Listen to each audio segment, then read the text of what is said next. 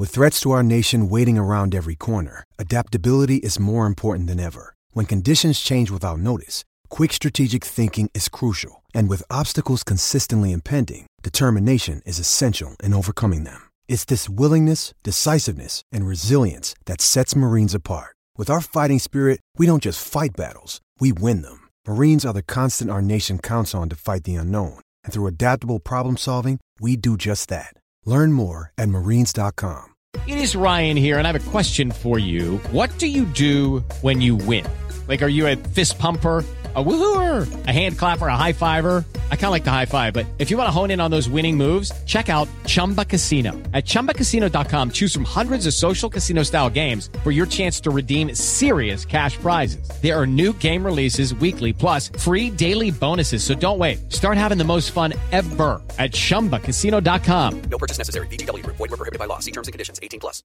Step into the world of power, loyalty, and luck. I'm gonna make him an offer he can't refuse. With family, cannolis, and spins mean everything. Now, you wanna get mixed up in the family business. Introducing The Godfather at ChumbaCasino.com. Test your luck in the shadowy world of The Godfather slot. Someday, I will call upon you to do a service for me. Play The Godfather now at ChumbaCasino.com. Welcome to the family. No purchase necessary. VGW Group. Void where prohibited by law. 18 plus. Terms and conditions apply. This podcast is part of the Sports Social Podcast Network. This podcast is part of the Sports Social Podcast Network. This podcast is part of the Sports Social Podcast Network. This podcast is part of the Sports Social Podcast Network. This podcast is part of the Sports Social Podcast Network. This podcast is part of the Sports Social Podcast Network. Mobile phone companies say they offer home internet. But if their internet comes from a cell phone network, you should know. It's just phone internet, not home internet. Keep your home up to speed with Cox. Cox internet is faster and has more reliable download speeds than 5G home internet. Cox is the real home internet you're looking for. Based on Cox analysis of Ookla speed test intelligence data Q3 2022 and Cox serviceable areas, visit cox.com slash internet for details.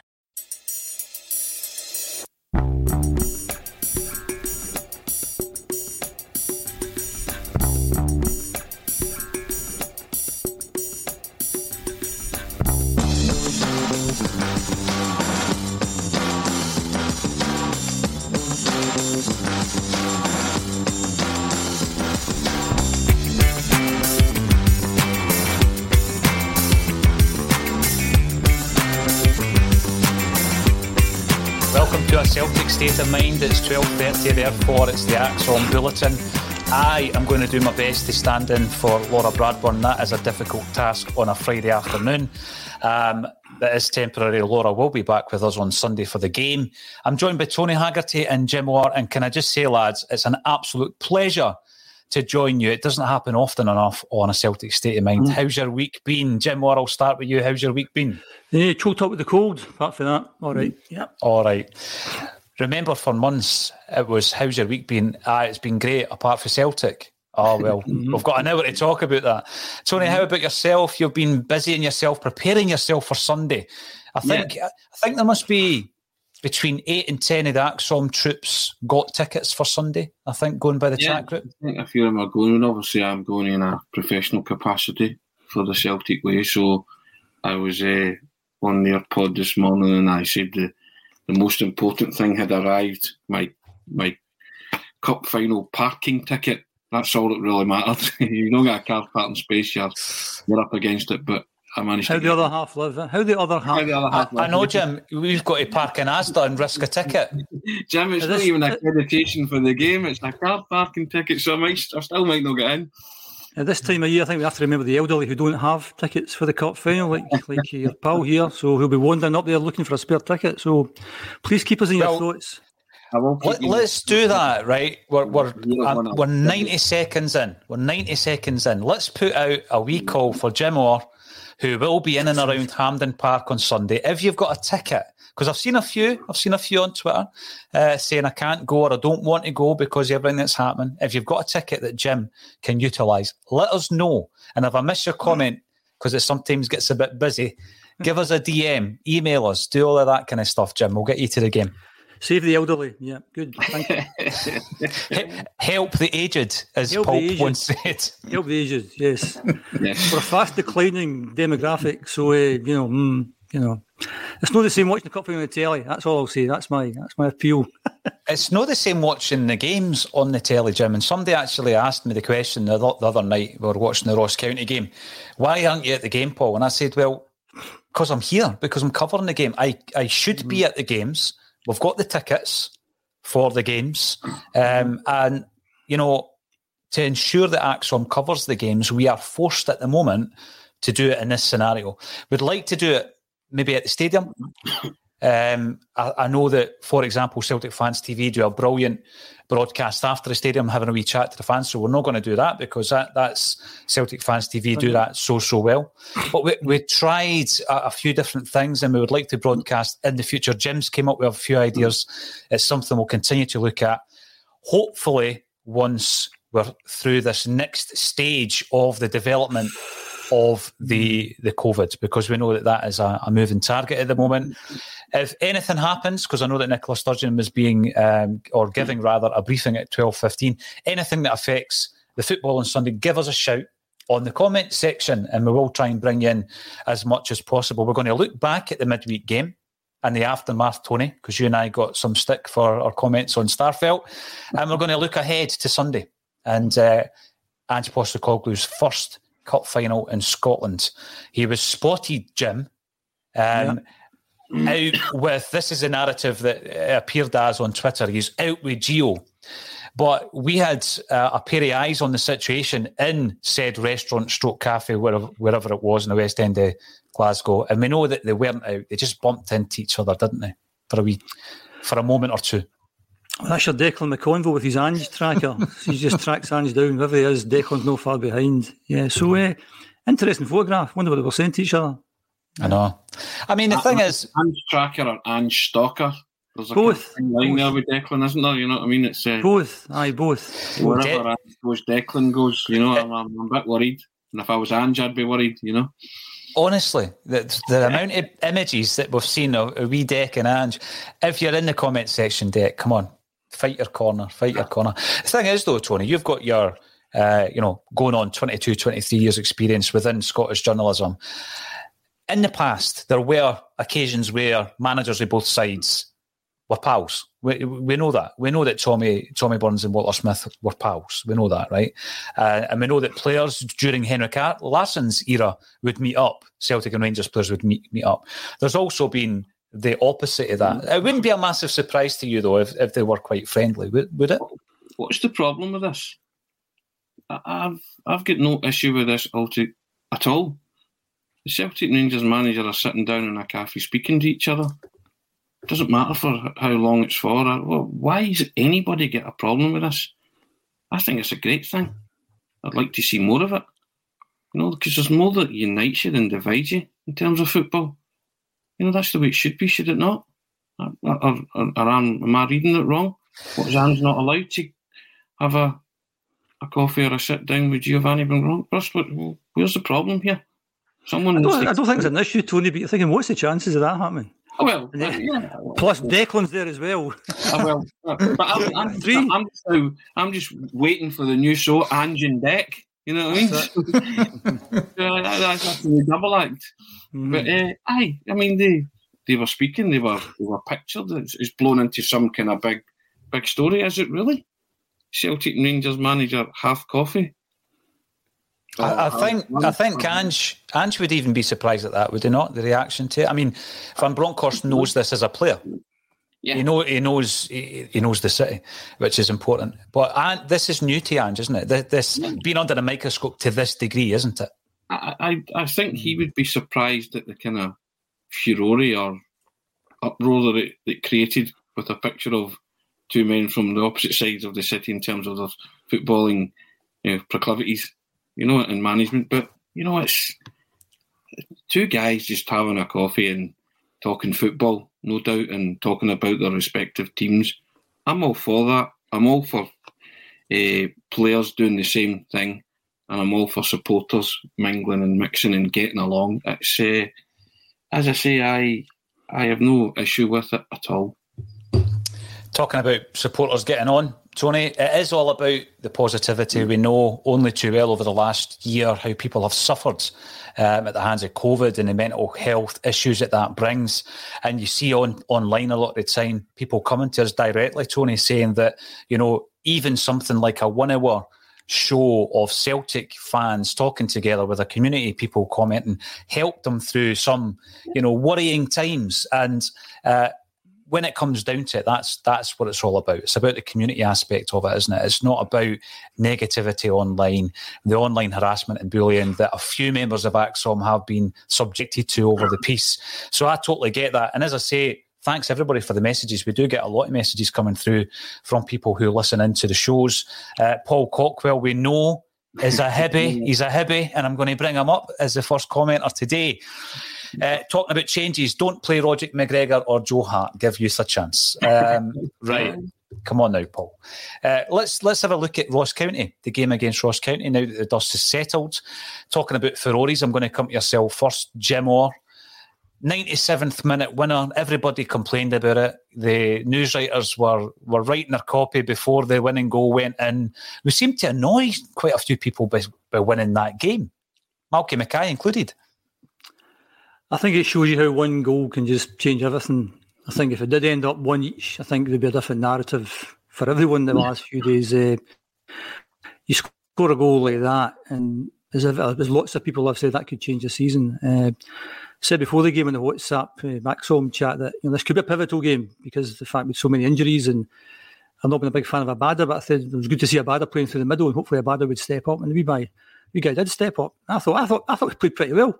Uh, apart from the first maybe five minutes or so, I think they'd Ross County looked up for it, and then bit by bit we start playing our game, and uh, should have been two or three goals up at half time. Uh, better team by miles. They bring on a couple of physical guys. That kind of changed that wee bit. We lose a silly goal. Harsh sending off. Uh, big man stuck three at the back. Played with 10 men. We were the better team, dominant team. Uh, could have scored another two or three goals. Should have got a penalty. The guy puts two hands up to deflect the ball. Uh, but there's your karma straight away, bang, Tony Ralston goal. Uh, so, yeah, I think uh, if we hadn't scored the goal, I think it'd have been doom and gloom in the kind of, uh, kind of the Celtic state of mind family. Uh, but uh, getting the goal just just just keeps us on our keeps us on our coattails, and, that, and that's what we need to do. Um, again, a shocking refereeing performance. Uh, yeah. Every game, I think we're saying the same thing, uh, and I'm sure it's not just Celtic fans that are saying that. I mean, you, you see the the Aberdeen St Johnstone game last week. You're thinking this is awful, you know. So, mm-hmm. and there's lots of money at stake, not just at the top of the table, the bottom of the table as well. I mean, that that goal last week could relegate St Johnstone at the end of the season. So something has to be done about, about referees. But in terms of Ross County, just go up there and get the points. And uh, there's nothing like a last minute winner, not even a last minute winner, 96 minute winner. Uh, and that just, I just like cheers everyone up. So uh, keep on the coattails till we get to second of January. Yeah. Yeah, 96 minutes and five seconds, I think it was. So we crept into the 97th minute, Tony, which annoyed a few people as well. But when we look back on some pivotal seasons in Celtic's history, and I think back to the centenary year, I think back to the season that Jim knows only too well when we uh, won the league under Wim Jansen. And there's certain games, and some of them, sometimes you look at them almost as sometimes turning points, and other ones absolutely pivotal to the fit. and I know people will say every point is pivotal to the outcome. Of course it is, but that could so easily have been a draw uh, on Wednesday night. And I think last season it probably would have been a draw. I'm not having a dig at any of the personnel last season, but there does seem to be a completely different approach and a different belief in the team that Ange is building here, Tony. I wrote a piece yesterday in the Celtic Way about Tony Ralston being kind of Celtic's answer to Roy Rovers, but just Love that it. team channeling the 1988 eh, spirit that Billy McNeill fostered, kind of ragtag and bobtail team that he cobbled together to try and beat high spending Rangers, and they did. And their 40, their modus operandi was last last second goals, last scarce goals. I was even quoting Billy Connolly. Remember he did that thing with Skip with William McIlvanney in the jungle. They were standing at the barriers, and he was asking him about that indomitable spirit that that centenary team had. And Billy Connolly said, there was guys in the jungle saying, "It's all right. There's a minute and a half to go. We'll still win this." It was the manifestation of 90 minutes. Don't let go. And Ange just channeled that as well. And you look at that goal the other night. Three things about it. Owen Moffat, trust the process. Mm-hmm. Why didn't he want to be a have a go hero and a, and a you know a, a young guy? The temptation's there to blast one over the bar or you know try and try and do something heroic.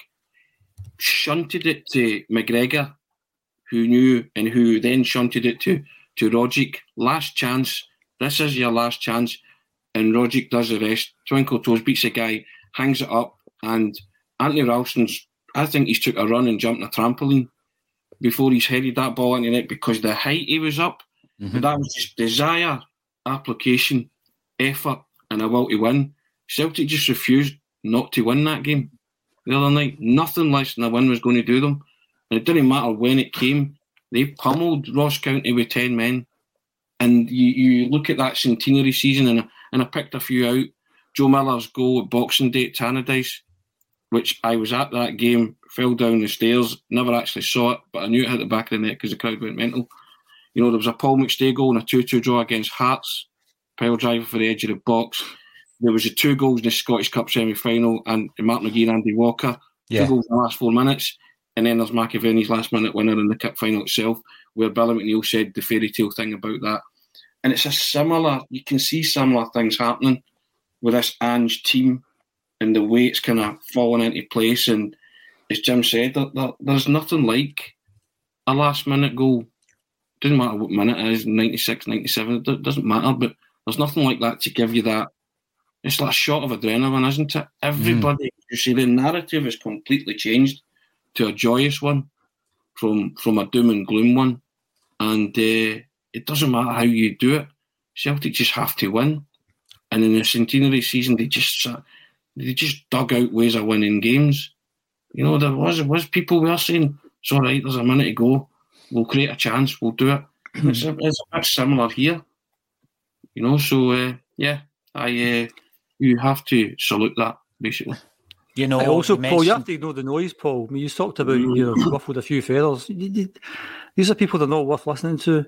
You know, as I said before, don't argue with idiots because they'll, they'll bring you to their level. Don't listen to idiots. I mean, there's, there's Malky Mackay on at the end of the game. He's- You're, you're playing against 10 men. I mean, we want 20 minutes injury time, surely go and win the game, and he's complaining.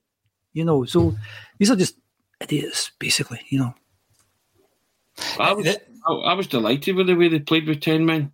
Yes, Yeah, I Absolutely. they were terrific with ten men. I mean, they, they, they pummeled them and they deserved the goal in the end up. As mm-hmm. Jim said, I mean, what's more blatant than a guy putting his hands out like that, the two hands, to stop a, a ball going towards the opposition goal? Mm-hmm.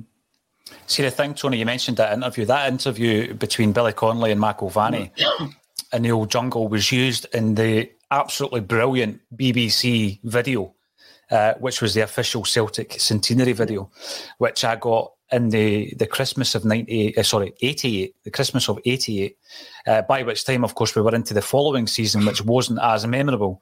But I must have watched that a million times. And being the anorak that I am, Uh, I then made it a mission fairly recently Mobile phone companies say they offer home internet. But if their internet comes from a cell phone network, you should know. It's just phone internet, not home internet. Keep your home up to speed with Cox. Cox internet is faster and has more reliable download speeds than 5G home internet. Cox is the real home internet you're looking for. Based on Cox analysis of Ookla speed test intelligence data Q3 2022 and Cox serviceable areas, visit cox.com slash internet for details. This week on The Marketer's Report, Patrizio Spagnoletto, Global Chief Marketing Officer, Direct to Consumer for Warner Brothers Discovery, weighs in on building trust. Trust is a really hard thing to build and a really easy thing to destroy. And we have to be very respectful about that. Our partnership with iHeart has really helped us build that trust and that relationship with the on air talent. As the number one audio company, iHeartMedia gives you access to all. Every audience, live conversations, trusted influencers, and the data you need to grow. Go to iHeartResults.com for more. to track down all the old VHS tapes because they're dead stock. They're never going to be put onto DVD, a lot of them. And just recently, I was working on this one You remember the old Celtic collection? Yeah, As yeah, if yeah. by magic. Look at that on the back. Yeah. Chairman Kevin Kelly with a message to the Celtic support. This was the brainchild of Terry Cassidy, the Celtic Mm-hmm. collection. This was Celtic creating content, 90s style.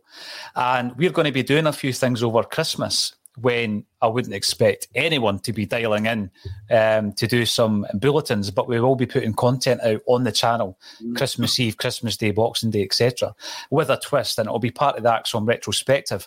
There is a point to this, Jim, because I was watching this with interest the other day, and there was a section on there about Save Ourselves, and some of the content uh, within that video was all about the Save Ourselves meeting. Uh, now, remind me, was it Shet- Shettleston Halls? It was that. That's correct, Paul. Yeah, yeah, Shelton. Now, the reason I bring it up is obviously we have spoken in the past that you were involved in that movement hugely. And please, for anyone who hasn't watched or listened to the interview that we did with Jim a, a while back, that was the first time I met you, I think, Jim. Um, check it out on the YouTube channel. It's very informative. And we've done a few follow ups with Willie Wilson, Tom Grant, David Lowe, and others. But the reason I'm bringing it up is because we still have that backdrop of um, disdain and amongst the Celtic support. And I wanted to ask you uh, at this stage, because you've experienced a movement, a street movement, and the pitfalls Mhm. of that. You've, you've told me that some fans were for you, some were dead against it, etc. We've come to this moment where I would have expected some kind of um, engagement, I think, between the club and the fan base uh, in relation to the appointment of um, Higgins. What's your thoughts now? What happens next on this one? Because I mean, the Celtic fans were in fine voice and in full voice on Wednesday. We spoke about the energy levels that that seems to inject into the side. A 97th minute winner. How much was that down to the momentum push that you get from the fans? We're obviously uh, we- we've experienced a couple of two games um, of silent protest. Still nothing from the club. What do we do next? What happens next? Do you think? It's a good question. Uh, if you ask the question, should the fans do anything uh, if, if they're not happy about something? Hundred percent, yes. Uh, I'm sure everyone, like most people, have heard the testimonies that they've been on Twitter of some of the fans who have their lives completely ruined by the offensive behaviour football act. Just quite quite shocking. And if the person, the club, are potentially thinking of appointing was right up the middle of that, then I think that's a that's as that's that's as good a reason to protest. Uh, but if you if if if you are going to protest, I think there's a few things you don't want to do. You don't want to antagonise your own fans, and you don't want to affect the team. And I think this protest has done both of those. So I think that's been a wee bit unfortunate. And I think if you're going to protest, then it has to be an effective protest. That what happens at the end of it, something actually happens. And to be honest, if I'm Ian Bankier, I'd be sitting back thinking, be as silent as much as you want, guys. It doesn't affect me. All you're doing is antagonising your fellow fans and you're affecting the team. I mean, the Celtic team shouldn't need fans to win games of football, but certainly the Livingston game, where that was the game where we're going to get within two points if we win it. It was a huge game, and then it was it was it was uh, quite quite quiet that first thirty minutes. And I know that fans, you know, should be able to sing themselves and don't depend on the GB, etc., etc. But but that should have been a game that everyone gets behind the team and can raise the roof and and go at those two points. So I'm not so sure how effective a silent protest is. I'm not so sure how effective throwing tennis balls onto a park is. I think the only thing that affects boards is cold hard cash, and I think the fact that season ticket money's in the bank, so that's not going to affect it. So you're then looking at maybe match day income. Uh, what's the match day income? The Paradise windfall money, match programs, the catering outlets, etc. I've no idea how much money that brings in. I don't know, what, 40, 50 grand a, match, maybe. Who knows? But unless you have people in the pockets, they're not going to be bothered. Because, as I said, if if I'm Ian Bankier, would I be bothered with this? I don't think I would be if I'm Ian Bankier. It doesn't affect me. And as I said, I think all you're doing. I mean, there was a wee bit last Sunday where fans were actually shouting over, you know, you can stick your silent protest, you know, where the sun doesn't shine type of thing. So again, all that's done is antagonise fellow fans, a wee bit of friction in there, which is not great. And and then there was some stories during the week, you know, I had Juranovic after the game saying that the, the, the, the players were talking about silent. So so basically, if I think if you're Ian Bankier, you will you would lap this up because I think it's a wee bit of an own goal. I understand why they're doing that, hundred percent, and I think they should do it if uh, this guy Higgins is uh, about to kind of turn up at Celtic Park. They should do it. I'm not so sure this is the best way of doing it. You remember back in the day, Jim, what kind of backlash from some sections of the Celtic fans did you guys get? Ah, well, it's not like modern day social media type thing. I mean, everything was pretty much manually done. So you're, you're handing out flyers, and you know, for every second person, first person will say "well done," so the next person will say, "You know, f off." You know, this is this is Celtic. What you what you can never do is is tell Celtic supporters what to do. Can't do that. You can't say to Celtic, you can't say to Celtic supporters, "You should not go to this match." You've no right to tell people that. All you can do is let people figure it out for themselves. And if back in in 1990, you could see that uh, the club needed saved at that point in time. There's an interesting article in the Celtic Wiki, uh, which I saw just a few years ago, talking about the name Save Ourselves, and it was quite plaintive, whereas Celtic for Change was a bit more dynamic, etc. But but back then, Celtic needs saved. Mm-hmm. And Fergus McCann saved. He didn't. He didn't change Celtic. He saved Celtic, you know. And at the moment, this current time, we need a Celtics for change. We need somebody to change things. We don't need saved because we're a well-run club. We've got you know serious money in the bank. Yeah, it's just the people who are running the club. I think there's a bit of a lack of vision there. I don't think they stand up for the club, and there's there's countless examples of that. How you change that, I'm not so sure because you're dealing with billionaires now, and it's a completely different ballgame. Because back then, you were dealing with a few families who inherited their shares, and with the best will in the world, when when uh, people inherit their shares, that doesn't mean that they're best placed to mm. manage the business, and that's what we had back there. So these weren't rich people there were people who just wanted to stay at Celtic Park, understandably so. But I think they were easily got at when people like David Lowe come along and Brian Dempsey come along and and Fergus McCann come along. I think they're easy to get at. You don't, you you're not going to get it Dermot Desmond and these kind of guys, you know. And I understand what the Celtic Trust are doing in terms of shares, but I think that's a that's a, that's a long way away as well in terms of mm. the number of shares they've got. So I think it's a very difficult thing. Uh, and there isn't maybe a lot to do. And I think you know fans are frustrated, and and I think they're doing some things just now that maybe, from a personal point of view, I think I'd have done something a wee bit different than that. But even if you do something different, I'm not kind of sure how successful you're going to be with this. So it's a very long-winded answer. No, but it is appreciated with you having the specialist knowledge, and I'm intrigued by that period of the club's history. And like you say, we can't compare as such uh, because we were on our knees and there was no sign of the major major changes that were required. For example, a new stadium. We didn't have people at the club at that time, Jim, who could come up with the, the cash required for a new stadium. Um, so we needed saved, absolutely. We don't need saved now, but there definitely is a change required in the boardroom at Celtic. Now, let's get back to some of the performances during the week because these will uh, directly impact Sunday's game. Kaplan Mark comes in. Ralston and Rogic's performances have proved how inept a previous manager was. Would you go with that, Tony, or is it how good our current manager is? I'd go with uh, how good our current manager is. I've touched upon it before. The the performances that he's managed to drag out of Tom Rogic and Tony Ralston has been inspirational. It's all down to man management.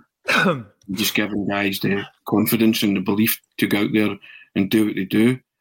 Uh, Rogic is now playing 90 minutes consistently and he's kind of bossing it, isn't he? Whereas he he would play like for an hour or whatever and play back parts here and there. But he's now he's strung everything, he's married everything together with performances, consistency, goals, big moments, big game player. The player that we always thought was there but wasn't the sum of all the parts. Now mm-hmm. Has managed to get the some of all the parts, which is terrific. And Celtic are reaping the benefit, and he's only 29, remember? So he has another few years, possibly at his peak, to play at this football club, thankfully. Ralph is just, it's just miraculous, really, isn't it? It's just a meteoric kind of rise, and uh, and well done to him. Just well done and, and well done to the manager, and just giving that boy the fuel and the energy and the mental fortitude. Jim said it earlier block out the noise. Don't argue with idiots and don't argue with people. And I'd have been one of those people that would have argued because I genuinely said, and I've said it before, that I didn't think Ralston was good enough. Change my tune on that one. You know, he's made everybody who was maybe of that opinion change their tune on that. uh, through no fault of the manager as well. I mean, the manager's he has uh, performed miracles with both of those players, but seeing something that others maybe didn't see and letting them go out there and express themselves and uh, and the two of them have just they bought into they're buying what Ange's selling and it's worked out to both their uh, betterment and to Celtic's uh, betterment as well because they're two pivotal players in the team now and probably with Joe Hart first three put down if all three are fit. See the thing when you're talking about Tony Ralston, I look at um, what was Tony Ralston prior to this season. He was a whipping boy, and uh, by the age of 21, I mean he had made his debut at 17, but by the age of 21, he had made 10 appearances for Celtic, and you know he made one appearance last season, and you know after that he just disappeared again. And you talk about mental fortitude. I can't think of a player that's had a similar trajectory as Tony Ralston's had. He comes in, he's a contemporary of Kieran Tierney, so they're roughly the same age. You've got Tierney down the left. You knew you wouldn't have a similar down the right, but he comes into the side and he's a, a young hopeful. Makes his debut. Another one of the the legacy um, players of, of Ronny Deila makes his debut under Ronny. But then he's in and out the side, and you remember that image against Barcelona, uh, against uh, Neymar at PSG, rather, uh, and it didn't look as though it was aging well. But I see that popping up again because that grin on his face, he, he's got the right to have that grin on his face. But at the age of 21, he's made 10 appearances. At the age of 21, Callum McGregor hadn't kicked the ball for Celtic. And look at him now, he's the captain of the club. And I think that both of those players are shining examples of any young player coming through. And a lot of them have already uh, bitten the bullet. A lot of them have already left the club before they play for Celtic. But that patience Jim, I think that players want it now. They want all the, you know, the fame, the adulation. They want the games. They want it early. But look at those two players, albeit Ralston made his debut at 17. By the age of 21, he had made 10 appearances for Celtic. By the age of 21, Callum McGregor hadn't played for Celtic. And I think they can be used as examples for the young guys coming through. I think there's two things with Tony Ralston for me. One is the the way we're playing. Uh, and this inverted fullback, I think, suits him down to the ground. And I recall watching games early in the season and just watching where Tony Ralston was. He was in the centre circle. You know, he was taking the ball and then pointing to the left, pointing to the right. You're thinking this is a, a whole new ball game for him. But secondly, the most important thing I think is having a run of games in the team. I think any player who's in the Celtic Academy is a good player, is an exceptional player. Uh, give them game times and let's and let's see what they're like. And if you hear Tony Ralston, you get a game here and a game there it's really hard to build anything up, momentum, confidence, or anything. And that's why I know before Tony jumps on Mikey Johnson this week, Mikey Johnston, somebody for me, I think has to give you have to give him eight or nine games to see what he's like because Tony Ralston's shown that. I'm going to make a wee point because I wasn't on last week about Dundee United game. Uh, easily the best domestic performance of the season, I thought. Uh, the one before that was uh, the first half at Hibs and people said Tom Rogic was was the, was the kind of common denominator of those games. Mikey Johnston played both of those games. He Jota another wing against Hibs, and he Forrest another wing against United. Very rarely this season did we play two out and out wingers who took players on. Abada's never a winger, doesn't take players on. Good up the middle. But there was two games were the best games of the season with two wingers who took people on, who frightened defenders, who defenders had to had to then double up against them, which then create space. Who's going to take advantage of the space? Enter Tom Rogic. You know, so I think players, long winded mm. answer again, I think players need a number of games and then you can assess do you think they can make it or no? I think coming in and playing a game here and a game here, especially for a team like Celtic, 60,000 fans on your back straight away, games that you have to win, high risk games. I think it does take a lot of mental fortitude to do that. But I think what Tony Ralston's had this year is a number of games in the team. And he's shown he's a good player. He is a good player and he's playing a system that suits him. And I think uh, because of the demands of Celtic, younger players maybe don't get that chance to play 19 games, you know, in succession. And I think that's one of the major things this season. We see how good a player he is, and long may that continue. It's a good point, particularly on Tommy Rogic, because when you look at uh, the games that Rogic has played this season, uh, you know, he has already matched his final tally in terms of appearances for last season, said this other day, and he's made three more appearances than he did in the previous season. where he only made 22 appearances for Celtic. So you get that game time, Tony, and you get a bit of, uh, you know, form and a bit of confidence. Uh, so would you agree with Jim, or have you seen enough when it comes to Mikey Johnston? I've got my own theory on Mikey. I think he needs to do what Christie and, and to a lesser degree Ralston have done. They went away and they worked on their physical mm-hmm. attributes, you know, and they came back as better players. I mean, you you compare a picture of Tony Ralston now to that picture when he's in front of Neymar and look at his shoulders. He's went away and worked, and he's a far more athletic player. He's a strong player. You can see that. He was always quite a, a, a hefty player when it came to the physicality, but he has worked on it. Mikey Johnston, I don't think has, and I don't think Lewis Morgan did either. Hence the reason he left the club. See, if you need to be told that, then there's something no there in your makeup. And I get what Jim's saying about Mikey Johnston, but I don't think Mikey Johnston played particularly well against Hibs or Dundee United. He never made. I thought he did. I thought he did. Fair enough. That's that's that's that's matter of opinion, isn't it? I don't think he was particularly telling against Dundee United. Maybe slightly better in the Hibs game, but uh, I I think Mikey Johnston could benefit from maybe going on loan to somewhere and getting that extended run of games because I just don't see him getting it with Celtic because he's had, in my opinion, a lot of chances to try and nail down a regular first team place, and he's just failed to convince all the time. There's just something lacking there. I just I don't see it, but some people do. That's fine, and that's that. I guess that's that's what makes it the game it is. But I just don't see Mikey Johnston featuring in that Celtic team long term.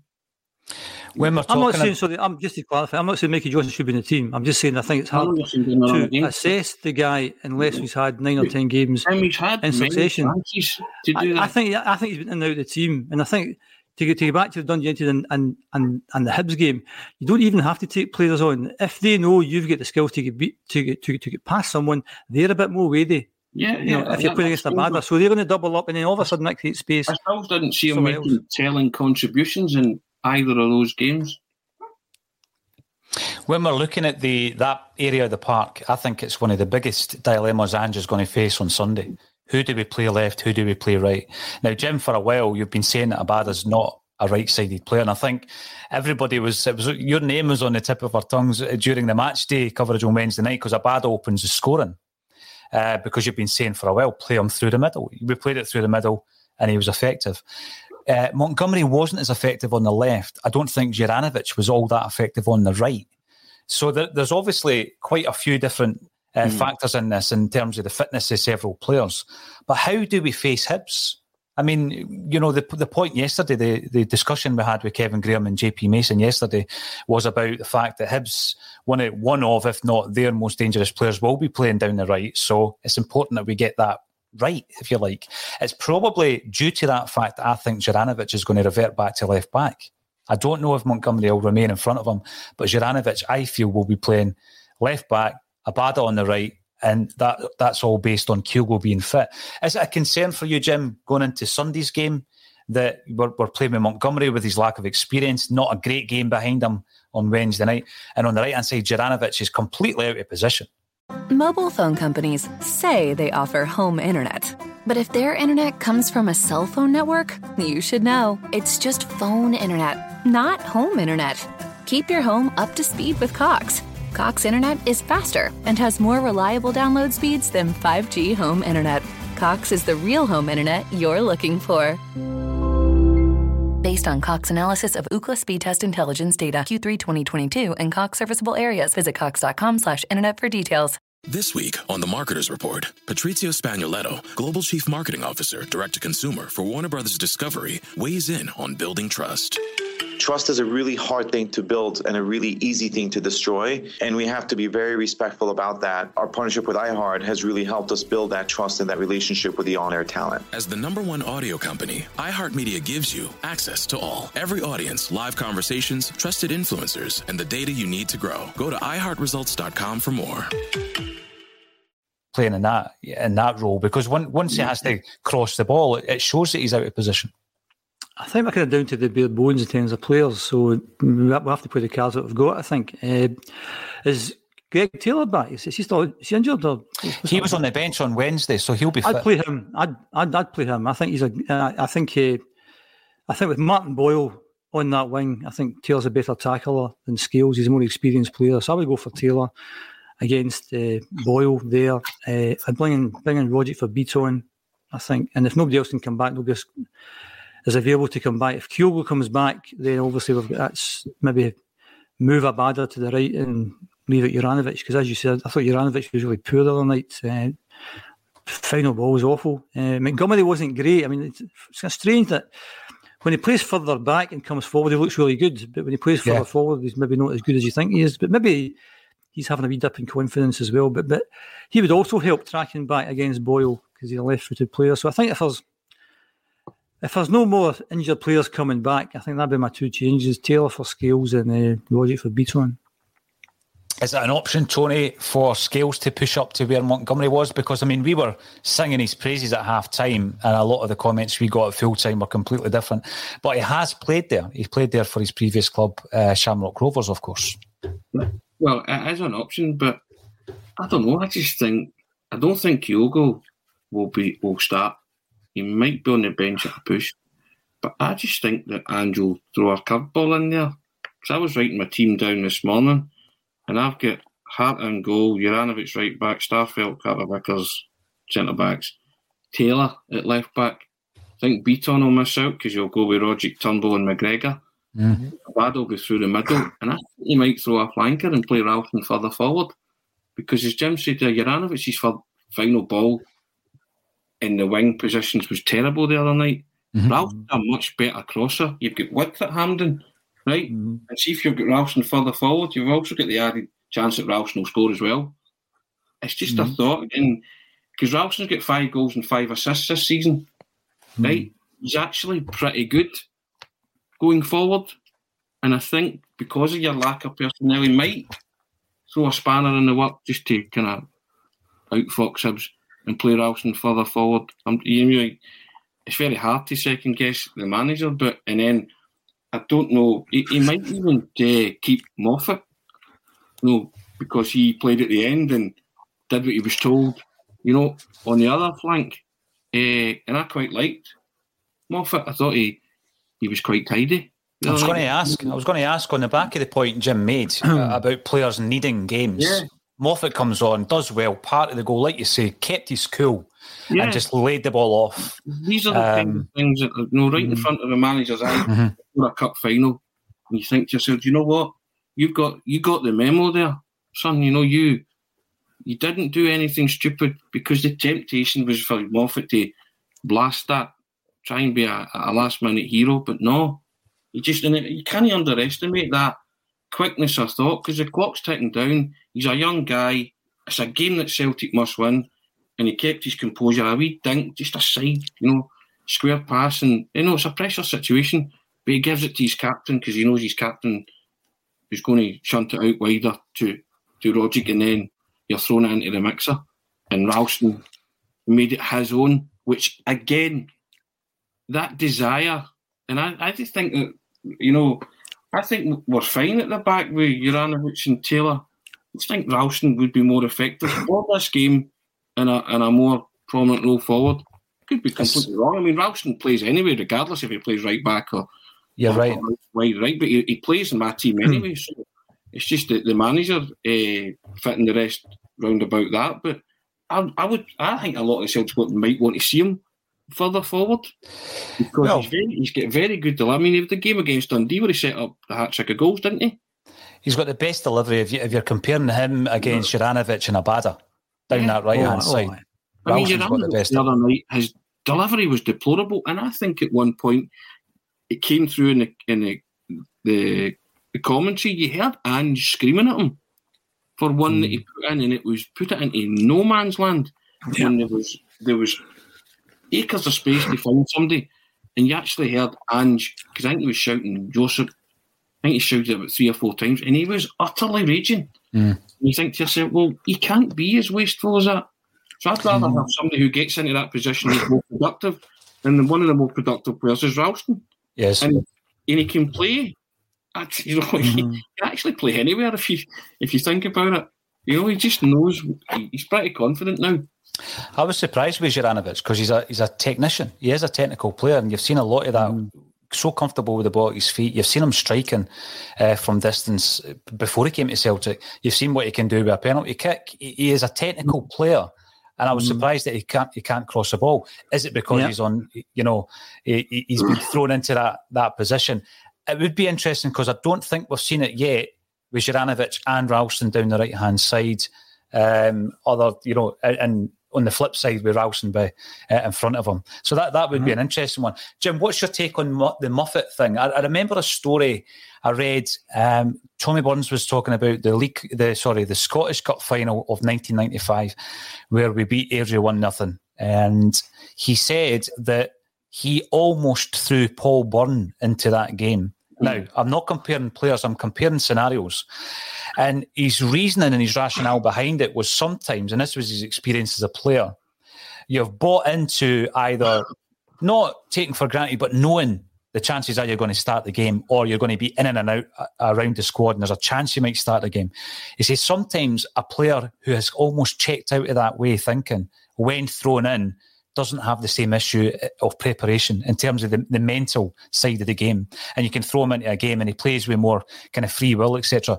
And he was very close to starting Paul Byrne, who mm. hadn't played, if you look at the wiki, he hadn't played leading up to that game. I think, you know, if Moffat was to start, fair play to him.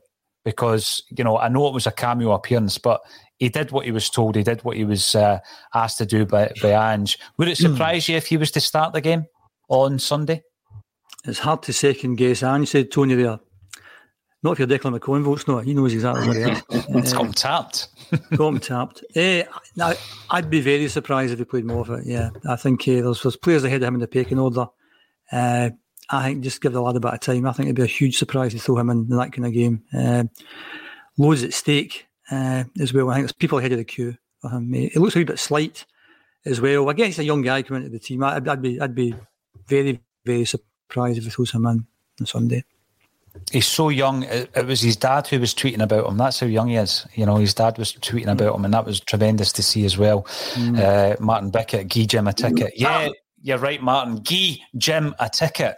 Is anybody out there got a ticket for Jim, or he will be hanging around Hampden looking for a ticket on Sunday? My, my um, silent protest starts now. Right. So there we go. Uh, we're talking about this never say die attitude. Some might call it metal. Uh, there's a great video kicking about. I'm amazed at how quickly these things are put together. I've got to say, I seen it on the Patriot Games Twitter. The Patriot Game joined us for the fundraiser for St Mary's, uh, and I seen it on their Twitter. So what they've done is they've got the the move leading up to Ralston's goal, and they've they've basically dubbed the uh, Ange Postecoglou training session where he, he was talk. And honestly, it works perfectly well. And I remember after that training session where, where they mic'd Ange up, and there was a lot of people saying, What's he saying that's any different from amateur football and all this kind of stuff? And I, there was quite a lot of discerning voices around about that particular video, you'll remember. But when you watch that goal and you listen to the dialogue from that training session, it is absolutely to a T what Ange's been trying to implement from day one, Tony. A lot of people reckon it's basics but it seems to be working. This mentality, this this drive that he's put into this side. It's the we don't stop mantra, isn't it? You know, I, people were quick with the beams. one of my favourites was uh, the pastiche of a, "It's a Wonderful Life." You know, every time a bell rings, an angel gets its wings, and somebody put up every time Anthony Ralston scores, an apprentice Bricky gets a rise. and there's just some clever, clever people out there. It's it, and I, I wrote it, I, I, I borrowed it yesterday and I wrote, It's a wonderful life if you're a Celtic supporter at this minute. And that's stemming from the manager. This we don't stop mentality. And that mantra was in evidence the other night. With 10 men, they were still relentless. Mm-hmm. They were pushing forward. They, they, you know, they were trying to win the football match, which they did, because even the players realised a draw's not good enough. A draw could be severely costly. And you know what? See if they hadn't won the football match, I don't think they could be faulted because they gave it their all, and and you know they they were they were pushing and pushing and pushing, and and, and somehow they dug it out, And I, and that's what the manager's been telling them since day one. With the mic'd up session, we don't stop. We don't stop. We keep going. We celebrate when we win, and then we go on to the next one. And I did to the players, all the players to a man have bought into that, and that was that was evident the other night, and that that's a that is a pivotal goal in the season. You know, the Jim said at the start, the narrative could have been so so different. You could be sitting like that, getting in this cup final and oh worrying about stuff, but you're getting in there with your chest puffed out and you're pretty confident that you can win. But you have to earn the right to win in all cup finals, and you can never underestimate your opponent in any game. So you, but if you turn up and you're professional, then there's every reason to suggest that Celtic can win. But that whole "we don't stop" mantra, they just it's it's become kind of you know synonymous with Ange now, hasn't it? I think what was good about the other night was the fact I thought he picked the right team, made the right substitutions, everyone played well, everyone got stuck in. And if we hadn't scored the goal, it would have been hugely disappointing. But I'd have thought, well, you know, these things happen. Whereas there have been other games earlier this season where you thought we've passed teams to yeah. death. You know, we've, we've, we haven't looked at scoring goals. Whereas the other night, actually, they did really well. And if we hadn't won the game, I'd have still felt we've done really well. And I wouldn't be that, I wouldn't be that down on the manager or that down on the team. Yeah. I just thought these things happen. But that's what I thought was good about the other night. And you know, because I thought once Starfelt went off, you're thinking about is, is he going to bring on Welsh now? And he thinks, no, no, mm. we'll just go through at the back and we keep going for it. And uh, it was great, really good. And got that kind of just desserts at the end. Had we drawn that, it was a, it was a, diff, it would have been a different feeling to the Livingston and Dundee United games, Jim, as you say, because they did mm-hmm. try. They would have gone down. Well, they would have drawn fighting basically, but mm-hmm. they, absolutely they, they just refused to to draw basically. Yep. Yep. The big the big thing for me watching the game, uh, Tony, and reacting to the game is the fact that you're you're still in the emotion of the match as a as a fan. Mm-hmm. Uh, and afterwards, I think there would have been the the expected disappointment. And I think the comment section would have still reflected that disappointment. It probably would have been come the Monday or the Tuesday bulletin where that kind of view that you've just given there would have started to filter in you know what, wasn't that bad a, a performance. The, the, you know, going down to 10 men was, was massive, etc. We didn't quite get the goal. We should have had a penalty. That's the kind of discussions I think we would have been having on the Monday or Tuesday. And on that note, talking about we should have had a penalty, everybody now knows I've got my black book here with my seven sending offs that never were. Um, how big a part do you think the officials are going to play on Sunday, Jim. We shouldn't even be having this discussion, but it's been so poor this season. And we know that Beaton's the man in charge. I think we either come up against weak officials or just poor, poor officials, or a combination of both. Some of them are weak. I thought the official Wednesday was particularly poor. I mean, his decision making was was non-existent at times, and I think the ref that we have on Sunday is a poor referee. Yet he is getting one of the biggest games in the Scottish calendar. I think everything comes from the top. I wasn't on last week after the Crawford Allan furore. That was a shocking thing to say. His position's untenable, as far as I'm concerned. Uh, I look for things like uh, referees to be accountable and transparent and consistent. So this guy comes out and has a go at one of his own referees, one of his own linesmen for it. A 50 50 call against Celtic. So where was he for all the ones in your black book? Where was he for all the other teams as well? You can't come out and say that and then go and hide again.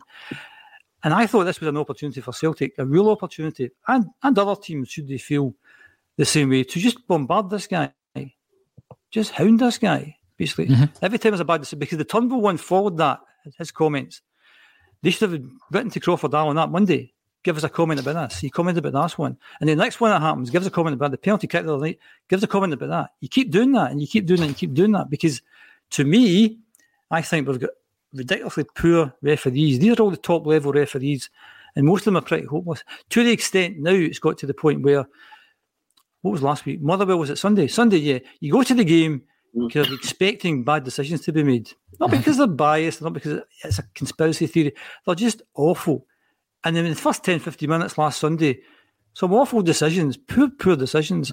And what was laughable last Sunday was the Motherwell manager was complaining about the free kick that led to the goal. And essentially what he was saying basically is the ref let our players kick them off the park.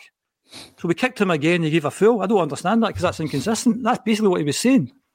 because that's how poor the mm-hmm. referee was, and that's and that's now the mentality of managers. We can mean kick you off the park, but if you give a foul against us, we're going to complain about this, you know. And then with Malky Mackay moaning, with, with Neilson moaning the other day as well.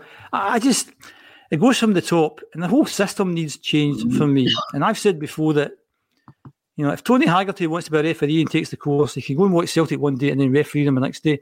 That's just a completely bonkers system.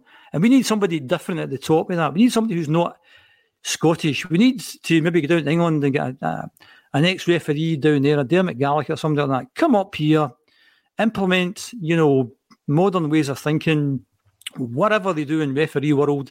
If we're going to have VAR coming in, we want people who've actually been used to having having VAR. So for me, it starts at the top. And some of the decisions this year have just been ridiculous. Inconsistencies actually in games Mm. all the time. So you're watching this, and there's at the top end of the league, there's, there's there's tens of millions of pounds at stake. At the bottom end of the league, there's maybe millions of pounds at stake if you if you get, if you get relegated. Um, no matter what level of football you play, if you play an amateur and the referee's hopeless, then spoils the game. You know, because you don't know what he's going to do next. And I just think that the refereeing is, is so so poor, and there's no accountability. You know, the other night, if it ended up one each and we never got the penalty, that'd have been the talking point.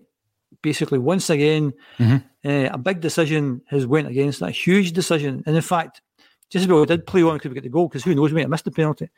So there's your there's your karma. Uh, Especially if Juranovic took it because he was having a howler that night. I, so I, I just think that it's, it's so poor, and I'm not saying it's so poor against Celtic, but if you're looking at it this with a Mobile phone companies say they offer home internet. But if their internet comes from a cell phone network, you should know. It's just phone internet, not home internet. Keep your home up to speed with Cox.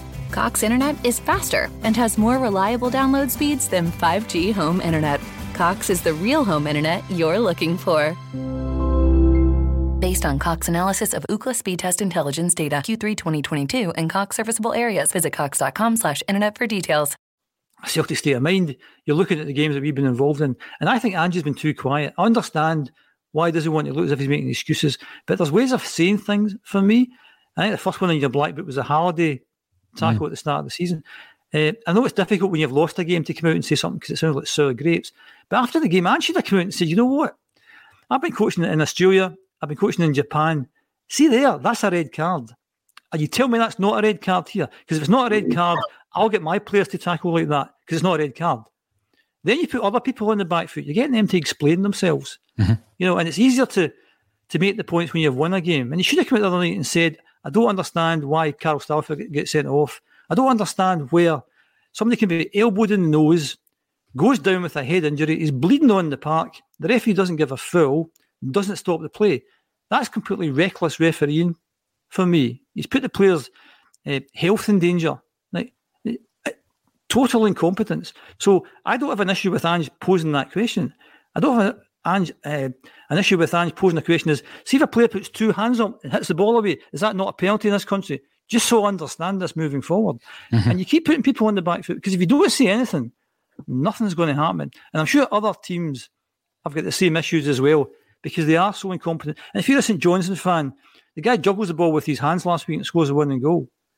So if you're a St Johnstone fan, the first thing you should be doing is saying to the St Johnstone board, get onto Crawford Allan.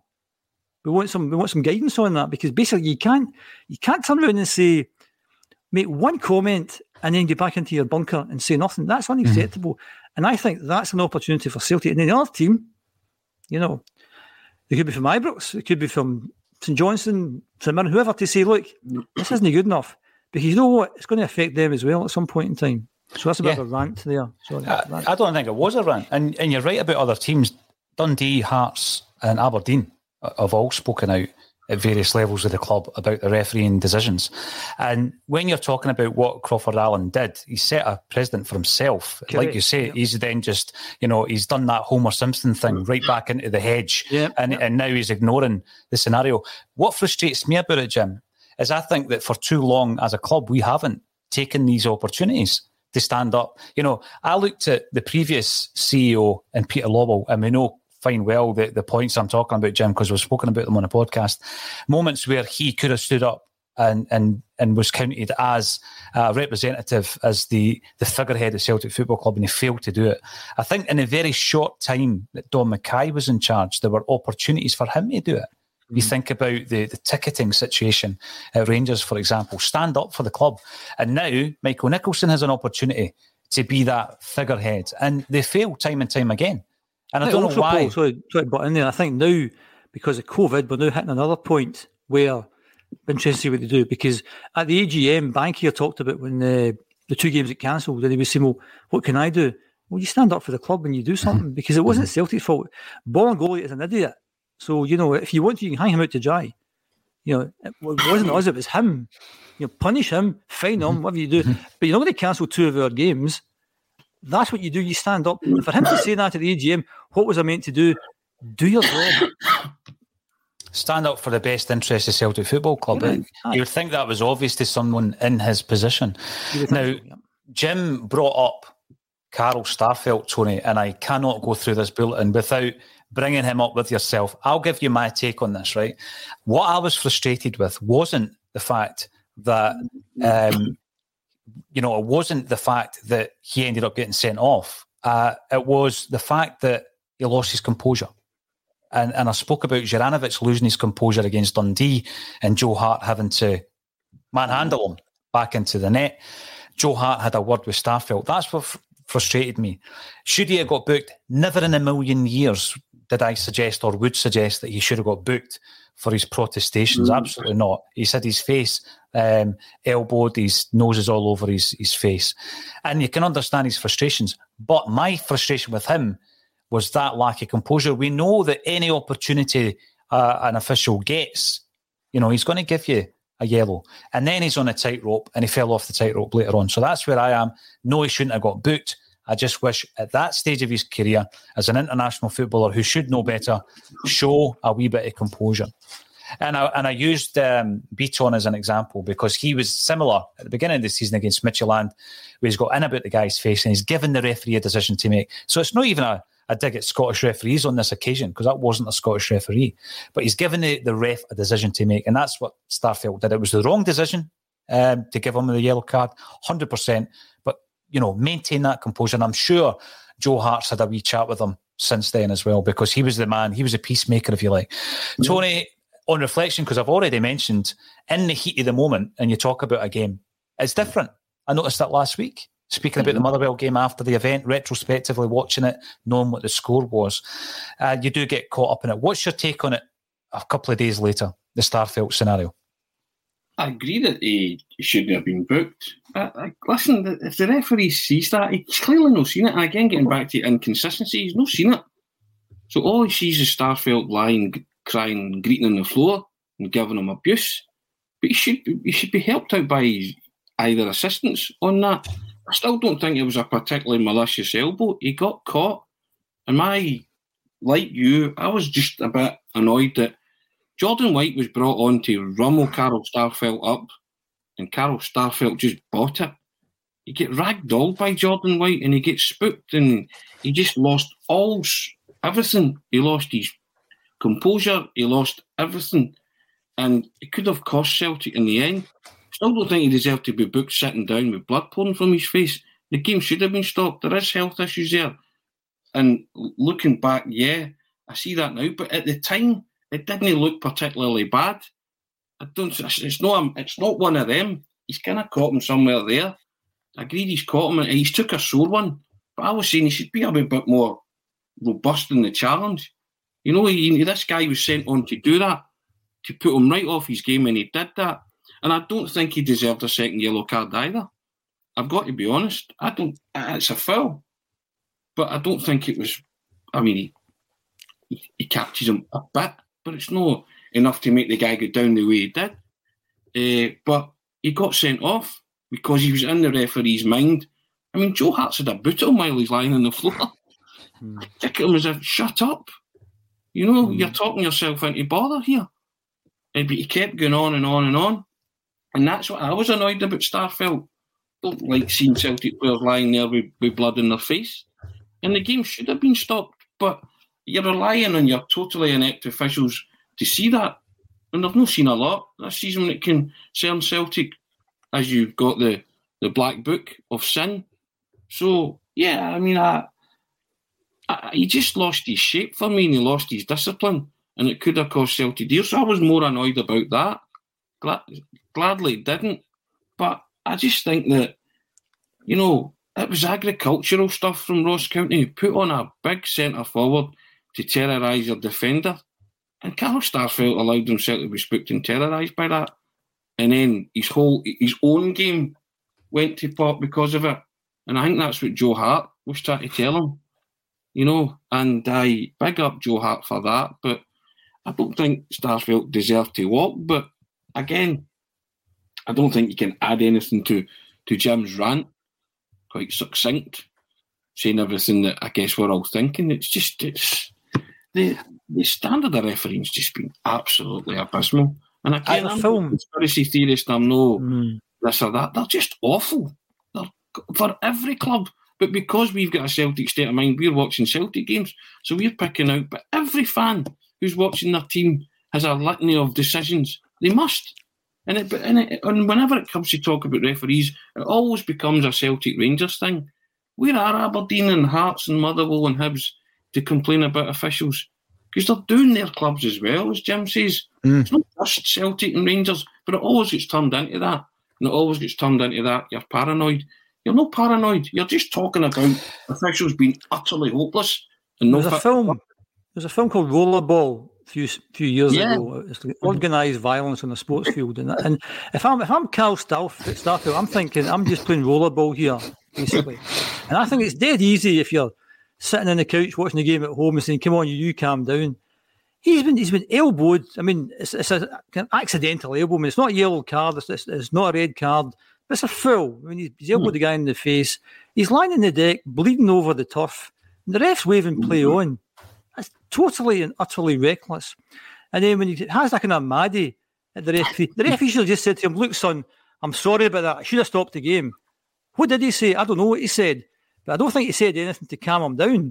No. You know, and I understand stuff, and I, I, kind of, you know, people have given stuff a hard time. I, I think he's been a very, very good signing, and I think he was okay the other night. And obviously, as you said, the big guy came on and rummels him up a wee bit. But if you're playing a game of football and somebody elbows you in the face and you're lying on the ground bleeding over the turf, and the referee thinks it's acceptable to play on, you'd be going mad as well. You'd be going absolutely off your head. You know, so I, I, I'm, I'm going to cut the big chap some slack, and I think he should never have been booked for that because he was making these points. You should have stopped the game. Yeah. You know, I'm bleeding over the turf here. You haven't stopped the game. And the referee should have said, sorry, son, you know, and took in some of the heat out of the thing. He didn't.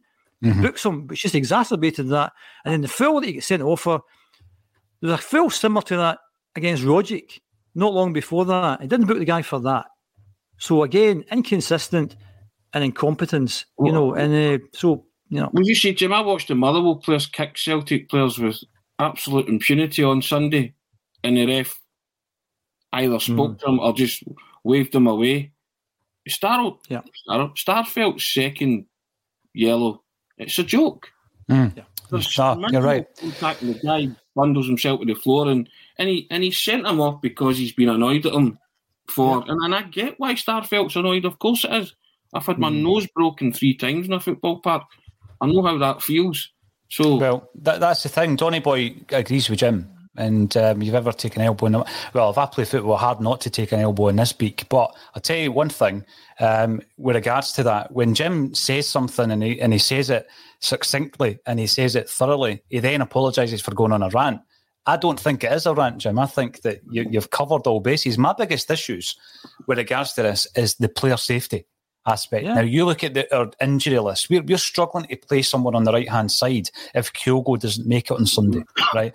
We're either going to play somebody out of position, or we, you know, in fact, we will be playing someone out of position uh, on the right hand side, and that's because we've got a long term injury to Dembele, and it was one of the worst tackles I've seen in a pre season friendly. I think broke his ankle. He's still out. Yeah. You've got Jamesy Forrest. Uh, battling back from injury on the left hand side, we've we've got Jota who's out. So for me, it's all about protecting our players. And yeah, I do look at it from a Celtic state of mind because that's the team I watch, like you say, Tony. But I just think there's going to come a point. What if someone comes into the side, they're playing outstandingly well. They're a great prospect, and they get their leg broken because the referees are so Mm. poor um, and stamping down on, on some of these horrific challenges that You've only seen. got to look back to the Turnbull tackle against Dundee United. Yeah. And it's the fact the ref saw that and gave a yellow. It'd be different if he didn't see it and I said, didn't he see it? He saw it and thought that was a yellow card. And what I've said before on the podcast, this is retrospective thing. That that that system doesn't work because basically, similar to my penalty idea, that the punishment doesn't fit the crime. And what I said last time is that, you know, situations like that for me is when those two teams play each other again, then you withdraw one of their players at the point in time you should have been sent off, and that then gives you the advantage back. But the point you're making there about that tackle, that tackle could have ended Turnbull's, you know, football career. Full stop. What's the repercussions for the referee who missed that? Nothing. That's the issue, and that gets back to the refereeing again. Mm-hmm. Because by missing that, that's gross incompetence. And the point you made there, Paul, is that puts players' health in danger. You're not competent to be standing in the middle and keeping control of these 22 guys. Therefore, you're demoted to League One or whatever it is for three months. Or that's one strike against you. You do another retro thing like that again, then you're getting demoted. So mm-hmm. there is no consequences to that. And that goes back to the system again. You've got a refereeing system that allows that to happen. You know, incompetent referees refereeing more and more games, winding more and more fans up, you know, managers up, players up. You know, it's like ever decreasing circles. Wait, There's a winding you problem. Crawford Allan's your problem because whoever sits at the top of that is overseeing a system that's Yeah. clearly not working. So you then say, well, who can change that? The SFA aren't going to change that. Why would they? The only people who can change that are the clubs. So clubs have to say something, but clubs don't say anything. and you're big Ange saying, no, we don't complain, we just go on with the game. Laudable though that is, you can't keep doing that. You have to, you know, bring these things up. The, the other night, did you not mention something about people throwing obstacles in my way? Some, it was the first time I kind of never specifically touched on referees, but it was a kind of obtuse hint at it. Mhm. I would need to look at it, but I'm sure he, he kind of had a a slight kind of you know pop at it because he, he he mentioned something, but I would need to go back and. But I think also, Tony, unless you've been specific about things, that's just, Yeah, I like, know you know, that's just like whistling in the wind, you know. Yeah, I get I get that too, but it was the first time I'd heard them maybe make re- any kind of reference to it at all. And that's why I said, just to be back to the one about the Halliday tackle that's on Paul's list there. All you had to do was come out and say, is that not a red card in this country? Just so I know, moving forward, because if one of our players gets sent off for a tackle like that, I'll be on you like a ton of bricks. Mm. Because that's obviously not a red card. And then you've then you've marked people's cards Mm-hmm. at the start of the season. But by not saying anything, you know, Paul's book is now up to seven or eight instances you can say that's happened. That and maybe if something had been said at the start, maybe that wouldn't have happened. And it will continue to happen until somebody says it doesn't have to be a Celtic person that says, says it. Mm-hmm. It could come from the other side of the city, it could come from Aberdeen. Mm-hmm. But somebody has to say something. And I thought him making that comment come out completely out of the blue the other week, you're thinking, there's your opportunity. There you go. Because what you're looking for is consistency. Yeah. You're going to comment on that. What about this? And what about this? And and have all these clubs just lining up saying, what about this? You know? I agree with you, Jim, hundred percent. And I hope that on Sunday, uh, during the match day, which I'll be doing with Laura, and hopefully others, we won't be talking about decisions that have gone against Celtic uh, or decisions that the ref got wrong. Looking forward to the game. As I say, we will be covering it. Have we got a ticket for you yet, Jim? Anybody got a ticket for Jim? Remember, you can DM us. You can get on the social media. Let us know if you've got a ticket for Jim, or he will be outside Hampden looking for one on Sunday. Um, overtime. Excellent. Thanks for getting involved, Paddy. Uh, you are a loyal follower of ACSOM. Thanks everybody who's in the comments section and watching us and supporting us. Um, and we will continue to go right up to I think the 23rd on the bulletins, and then we'll have some pre-recorded stuff for your enjoyment over the Christmas period as well that we'll put on the channel at 12:30. All that's left for me to say is the two gentlemen who have appeared on here with me today, Jim Orr and Tony Haggerty. Thanks for joining me on a Celtic State of Mind.